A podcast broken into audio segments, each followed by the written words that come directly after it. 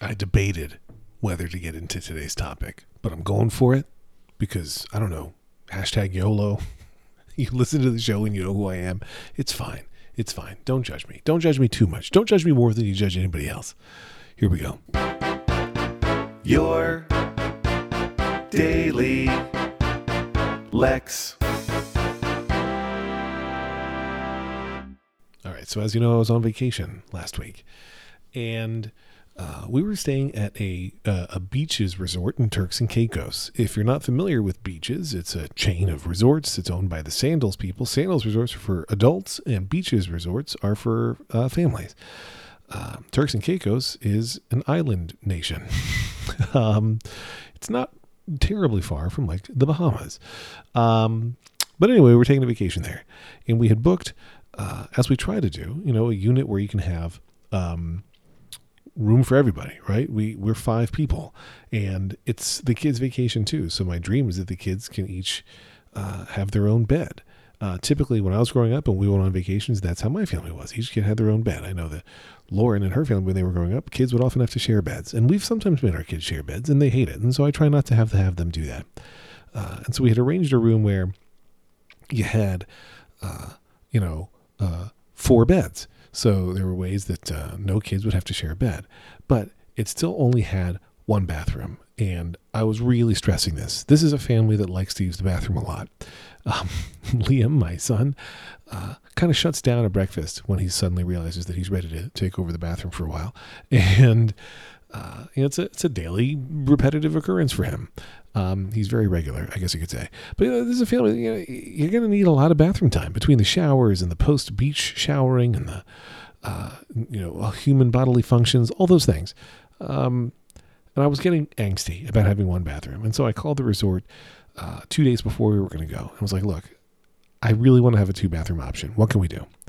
And they're looking and they're like, well, uh, we have one room left of this type and we have one room left of this type. And either of those would get you two bathrooms. They were a decent amount more money. I'm not going to lie to you. And I was really struggling with it because in my head I was like, well, if it's this much more money, I'll do it. But it was more than that much. It was like two X the number I had in my mind more to do it. And I'm like, do I want to pay that much money? And I'm not talking, you know, hundreds of thousands of dollars, but like, do I want to pay that much money for a second bathroom? And I uh, decided that, yes, I was willing to pay that much money for a bathroom. And when we get to the resort, they're like, hey, we don't have the exact room type that you booked, so we're going to upgrade you even further at no additional cost. But my friends, boy, did they upgrade us. We ended up in a room. Uh, to call it a room is an insult to rooms. We ended up in a house. Instead of being in a hotel room on the property, we had a house on the property. This house had four bedrooms and five bathrooms and a full kitchen because we were doing plenty of cooking. Joke. Uh, and something like six balconies. It was a house. I don't know the exact square footage of the house, but it was roughly the size of my house. It was a house. Uh, and that's where we stayed. The house also had assigned to it a private butler. I'm not a person who lives with a private butler, as you may know. Uh, and so it feels very luxurious, right? To be in a hotel that your hotel room is a house, a standalone house. Like, you know, when housekeeping comes to your hotel room, here it was at least two people, sometimes three people, because they had to go through a whole freaking house. Each kid had their own bathroom. They don't have that at home. Uh, so you have the butler, and the butler gives you a special cell phone, an Android phone, of course, uh, that you're going to use to contact them uh, whenever you need anything. The butler handles making your restaurant reservations for any of the restaurants on the property, all of which are included, but you know, uh, uh, so like, here's an example of what the butler can do. You, you want to go to breakfast at nine o'clock. Normally, if you're uh, staying at this resort on the regular, you'd go uh, at nine and get in line, and you'd probably be seated by around nine twenty, nine thirty, if it was really a peak time or a crowded restaurant, maybe even later.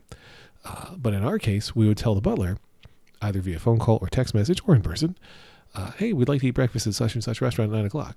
And he would often pick us up at around eight forty-five or eight fifty, uh, uh, sometimes in a golf cart, sometimes it was a walk, depending.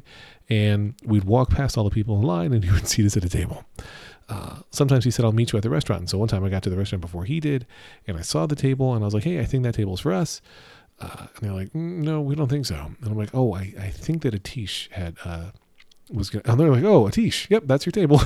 and, uh, So I bring this all up because it's so weird. I wouldn't say like it's so weird how quickly you get used to it, because you don't exactly get used to it. Like the the butlers, and they're they're a rotating cast of butlers. You're supposed to have two, ended up having three because of, I believe because one quit during the week while we were there. Although I don't think it had anything to do with us.